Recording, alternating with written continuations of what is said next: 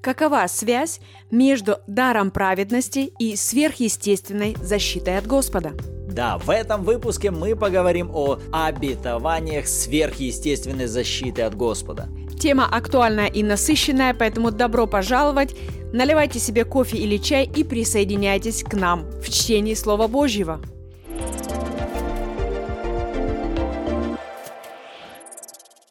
Всем привет, добро пожаловать вы на канале Рим, с вами Андреевы, Руслан и Ирина. Это подкаст «Библия. Читаем вместе», и мы продолжаем с вами серию выпусков под названием «Обетование праведника». Прежде чем обратиться к нашим местам Писания, давайте откроем свое сердце в молитве и попросим Святого Духа открывать наш ум к разумению Писания. Отец, мы благодарим Тебя за открытые двери через Иисуса Христа в Твое присутствие, за драгоценное служение Святого Духа.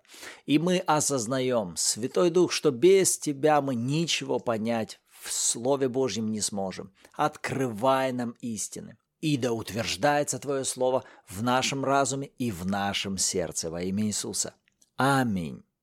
И первое место Писания, с которого мы начнем изучать эту тему, это, конечно же, всем известный 90-й псалом. Еще его называют «молитва о защите». Начнем с первых стихов. «Живущий под кровом Всевышнего, под тенью Всемогущего, покоится. Говорит Господу, прибежище мое защита моя, Бог мой, на которого я уповаю». Первое, на что нам важно обратить внимание, это на особенную категорию людей, которую выделяет здесь псалмопевец. И прежде всего это люди, которые живут под кровом Всевышнего и под сенью Всемогущего находят себе покой. То есть это не просто люди, которые живут сами своей жизнью, ну и иногда, может быть, по воскресеньям вспоминают о Господе. Нет, они постоянно живут в общении с Господом, в Его присутствии. И особенно важно выделить второй стих. Они говорят Господу. Что они говорят? Господь мое прибежище и моя защита кто? Мой Бог, я на него уповаю. И именно во втором стихе нам важно выделить, что эти люди говорят. И вот здесь важно соединять веру и слова веры. Апостол Павел как-то сказал в одном из своих посланий, «Мы имеем тот же дух веры, как и написано, «Я веровал и потому говорил», и мы веруем, потому и говорим». И когда вот здесь звучат эти слова «Господь, защита моя, и я на него уповаю», то это не простая мантра, которую человек просто говорит, а при этом в своем сердце сомневается, будет, не будет. Ну, на всякий случай скажу, это не вера. Вера, она знает, она уверена. Ее ожидания полностью привязаны именно к тому, на чем она сфокусирована. Поэтому прежде всего Слово Божье должно произвести веру в нашем сердце, откуда будут звучать уже и наши слова веры, что да, на самом деле Мое прибежище, защита моя – это мой Бог, и я на Него полагаюсь, я на Него опираюсь. И смотри, интересно, что опять-таки здесь дается прямое указание. Щит и ограждение – это истина, Слово Божьего. Друзья, давайте, ну как буквально перестанем верить в некое волшебство, что это где-то как-то само по себе должно вдруг происходить из ниоткуда. Нет, друзья, закон сения и жатвы никогда не прекратится. Бог сказал об этом в книге «Бытие». И когда мы высвобождаем семена веры, Слова Божьего в нашу жизнь, знаете, что мы делаем тем самым? Мы сеем это в свою жизнь. И затем приходит время, когда мы пожинаем это, но нам важно вначале сеять, нам важно провозглашать, высвобождать, но без того, чтобы мы проводили время в Слове, как мы можем найти эти драгоценные семена обетования – Написано «щит и ограждение» – это его истина. Чем больше мы с вами пребываем в истине Слова Божьего, чем больше мы размышляем над ней, чем больше мы погружаем ее в свое сердце, тем больше она будет для нас с вами работать как щит и ограда. И даже если на первых порах у вас нет особой уверенности, а получу ли я защиту, а получу ли я ограду, то начинайте хотя бы с того, что вы будете просто осмеливаться говорить это вслух. Внесите этот псалом в свою молитву и начните говорить это. Есть тысячи свидетельств людей, которые были не особо даже набожными, но которые посреди военных событий просто брали этот псалом и читали его, используя как молитву. И это в какой-то мере работало для них. Поэтому даже если вы сейчас видите внутри себя некие колебания в отношении Божьей защиты, не останавливайтесь на этом, берите эти истины и начните их говорить в отношении себя. Господь, я этот человек, я говорю, ты прибежище мое, ты защита моя, ты мой покров. Я верю, что ты избавляешь меня от сети ловца. Я принимаю решение верить, что ты крыльями своими закрываешь меня и что я безопасен под сенью твоей. И недавно размышляя над четвертым стихом вот этой фразой «перьями своими осенит тебя», мы снова вспомнили о Евангелии заместительной жертвы. Когда вот здесь Давид описывает, что Бог покроет нас, как птица покрывает птенцов своих, чтобы никакое поражение не пришло на нас, то это как раз и говорит о том, что избавление от поражений возьмет на себя кто-то, кто нас покрывает. И вот эта картина перьями своими он осеняет меня, должна нам также показывать, что это не просто некое милое поглаживание, ну все хорошо, или похлопывание по плечу, или вот как материнское объятие, вот я рядышком. Нет, это еще больше – это как птица, которая накрывает своих птенцов в то время, когда стрелы летят и могут сейчас поразить этих птенцов. Она их, накрывая собой, берет все удары и поражения на себя. Что и произошло на кресте, когда Христос, будучи образом Бога, ипостасью Бога, явлением Бога, берет все поражения, немощи, болезни на себя. Для чего? Для того, чтобы мы от этого с вами были избавлены. Можем ли мы претендовать на обетование защиты, описанными в этом 90-м псалме? Ответ – да. Во Христе – да. Благодаря жертве Иисуса – да. В позиции праведника – да. И смотри, не написано о том, что не будет э, этих ужасов в ночи или днем не будут летать какие-либо стрелы, да? Это есть, это реальность сегодняшнего дня, и мы с вами, как никто, в курсе дела. Мы в курсе дела язвы губительная, которая ходит в этом мире для того, чтобы у кого-то украсть, убить и кого-то чью-то жизнь разрушить. То есть это все есть. Но посмотрите, когда речь идет о тех людях, которые живут в постоянном общении с Богом, вы понимаете, эти люди, они не живут в страхе.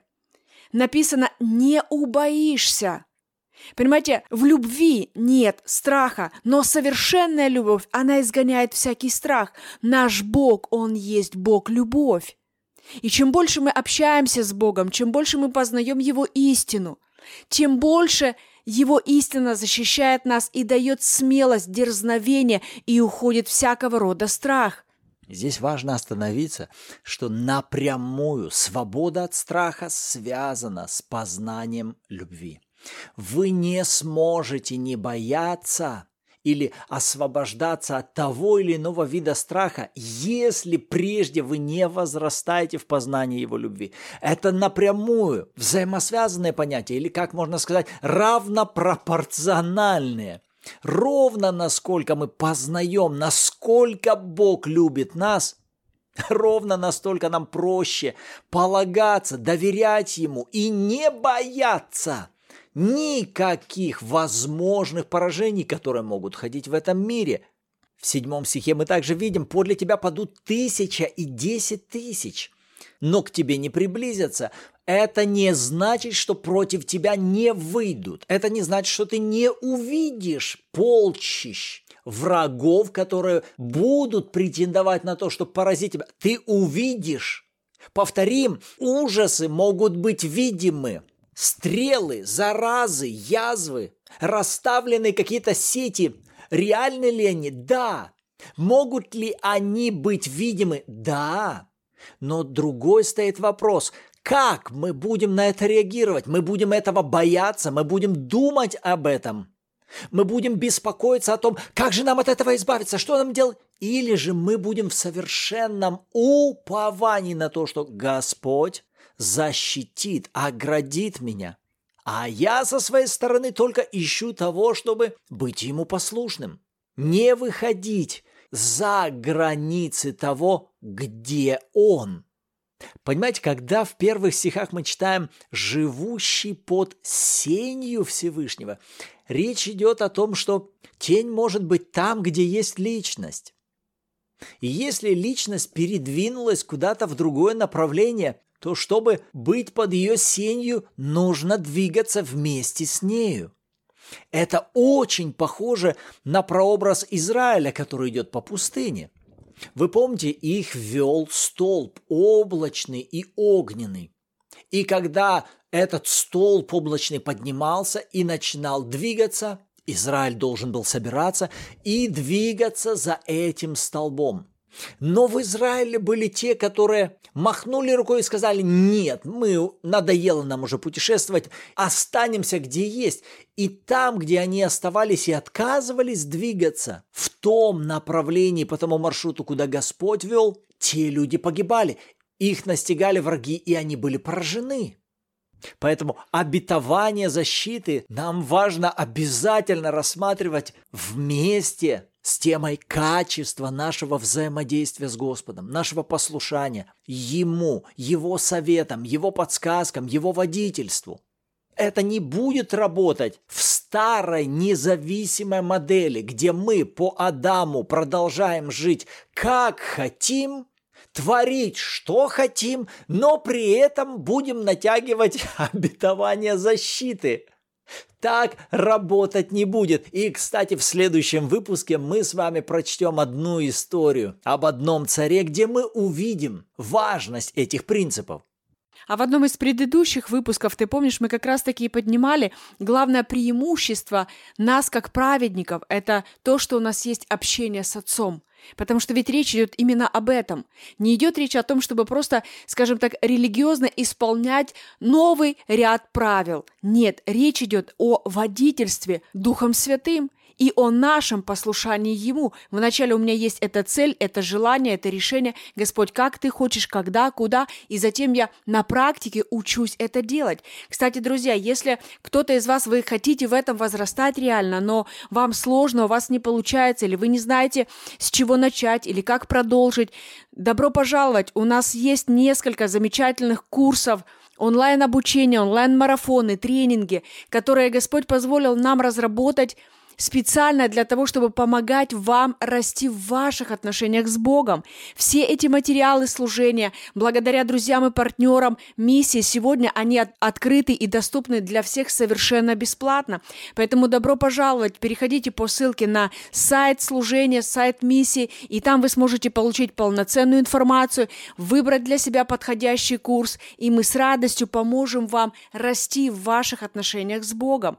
И возвращаясь опять-таки, смотри, к седьмому стиху написано «падут подле тебя тысячи и десять тысяч, одесную», то есть буквально рядом с тобой. Друзья, понимаете, это, это то, что происходит сегодня. Да, рядом кто-то может заболевать, да, рядом кто-то даже может умереть от этой болезни.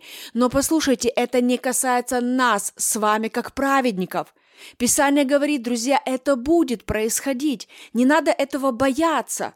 Это же факт, Бог предупредил нас заранее, это будет происходить рядом с тобой, будет кто-то заболевать, будет кто-то умирать, кто-то э, будет попадать в какие-то долги или кредиты, какие-то проблемы, но для нас с вами, как для праведников, есть защита и ограда. Восьмой стих написано, только смотреть будешь глазами твоими и видеть возмездие нечестивым. То есть Бог говорит буквально, ты будешь это видеть. То есть это будет настолько рядом с тобой и близко с тобой. Может быть, эти люди, они даже есть в твоей семье, если они еще сегодня не знают Иисуса Христа как своего Господа и Спасителя. Может быть, это твои соседи, может быть, твои друзья, может быть, начальник на работе или э, служащие, которые у тебя работают вместе с тобой, кто бы это ни был. То есть это явно люди, которых ты можешь видеть.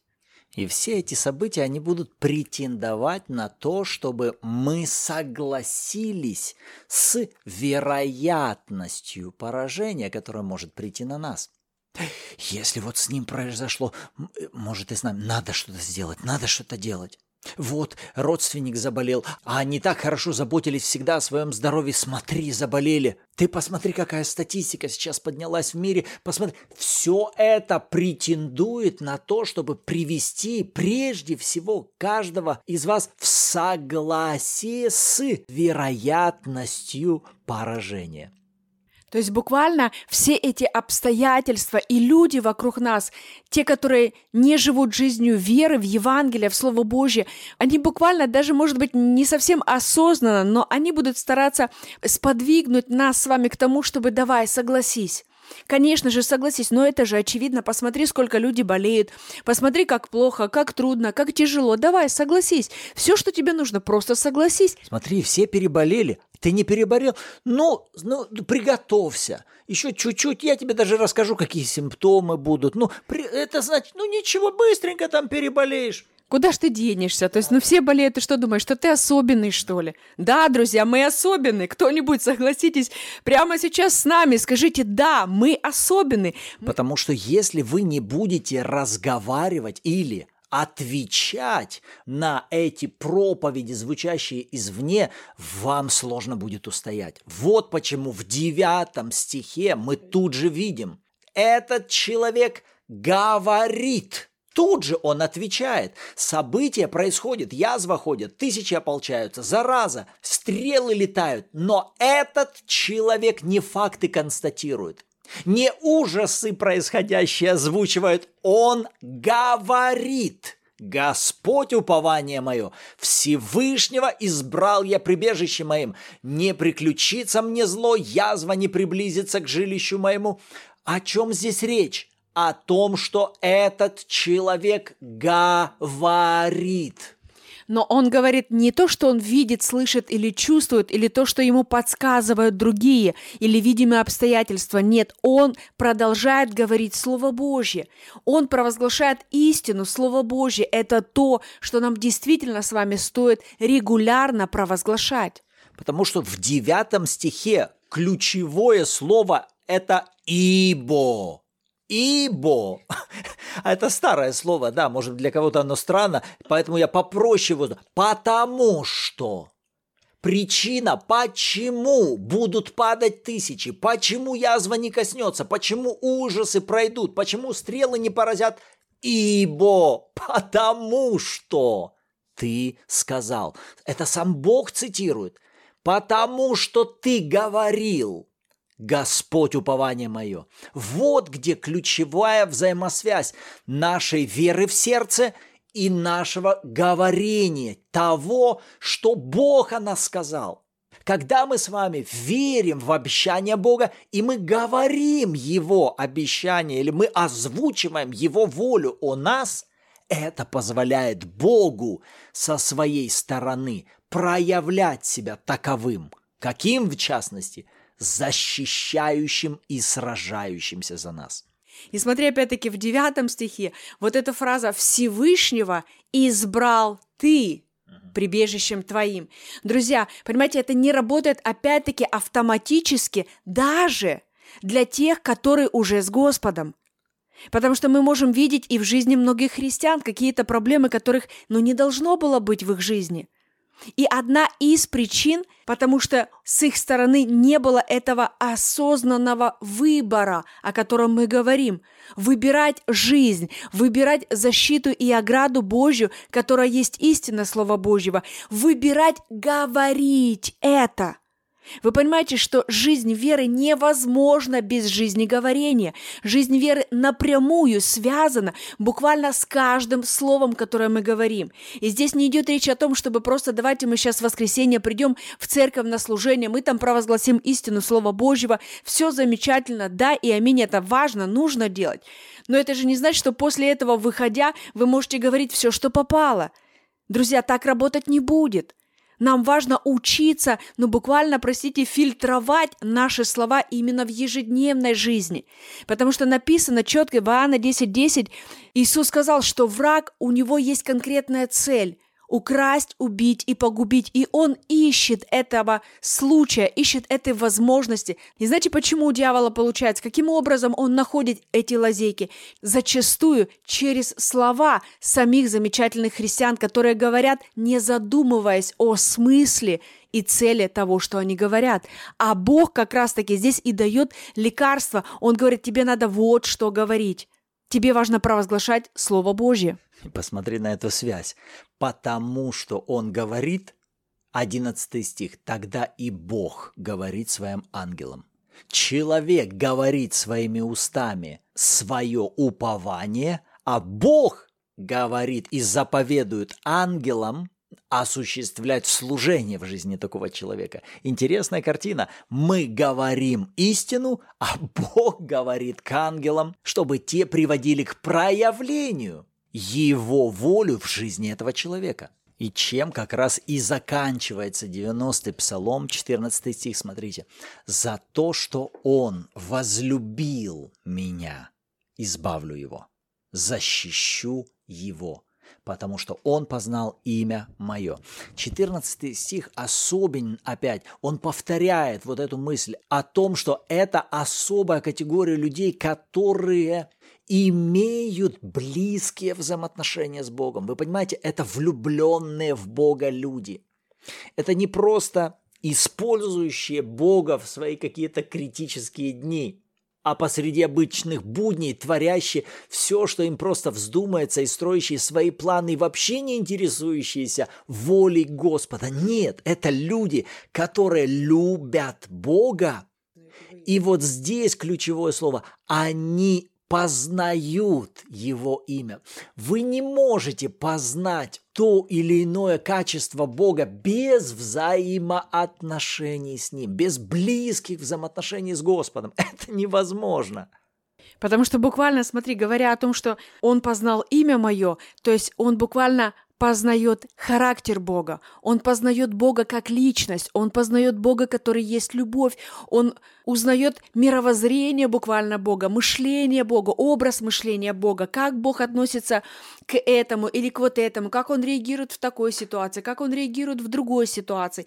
То есть он все ближе и ближе, больше и больше знакомится с Богом как с личностью. И без качественного общения это никак происходить не будет. Вот почему, возвращаясь к одному из прежних выпусков о том, что дар праведности прежде всего был нам дарован для хождения в общение, в присутствии Бога в общении с Ним, в то, чтобы проводить с Ним время в Его сени Всевышнего, под Его тенью, под Его крыльями даровано ли нам все для того, чтобы мы ходили в Его присутствии и пребывали под Его кровом? Ответ – да.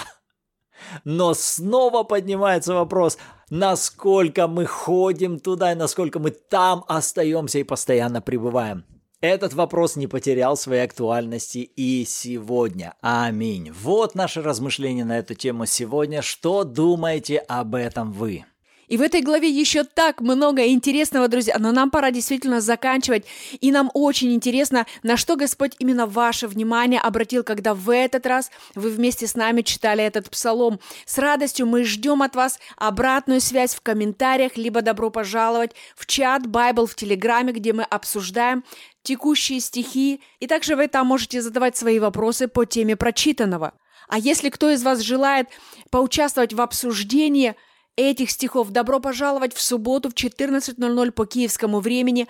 У нас проходит онлайн-эфир в аудиоформате, где мы с вами обсуждаем все то, что слушаем в течение недели, все то, что читаем в течение недели. Если вы захотите высказать свое мнение, добро пожаловать. Захотите просто послушать и, на, и поназидаться, чувствуйте себя абсолютно свободны. Но в любом случае мы рады будем вашему присоединению в субботу. И в завершении, как обычно, давайте поблагодарим Господа, строя наше благодарение на нескольких стихах из этого 90-го псалма. Господь, я благодарю Тебя за возможность пребывать под кровом Твоим и покоиться под сенью Твоей. Я благодарю Тебя за то, что Ты прибежище мое, защита моя, Бог мой. Я на Тебя уповаю. Аминь. Также эти стихи вы можете использовать как провозглашение веры. «Я говорю, Господь, упование мое, я Всевышнего избираю прибежищем моим, не приключится мне зло, язва не приблизится к жилищу моему. Господь заповедает ангелам своим охранять меня на всех путях моих». Аминь. Аминь. И мы напоминаем, друзья, что также здорово сеять семена – этих слов веры в жизнь ваших родных и близких. Поэтому такими молитвами вы можете молиться как о родителях, о муже, о жене, о детях, о вашем начальнике, о ваших друзьях. Добро пожаловать, используйте, применяйте, практикуйте это в ежедневной жизни. И помните, что даже законное наследие не проявится автоматически в мире физическом. В него необходимо войти, предъявляя на это свои права. Поэтому мы рады, друзья, что вы вместе с нами учитесь предъявлять свои права на все то, что нам уже обещано во Христе. В следующем выпуске снова услышимся. Всем благословений!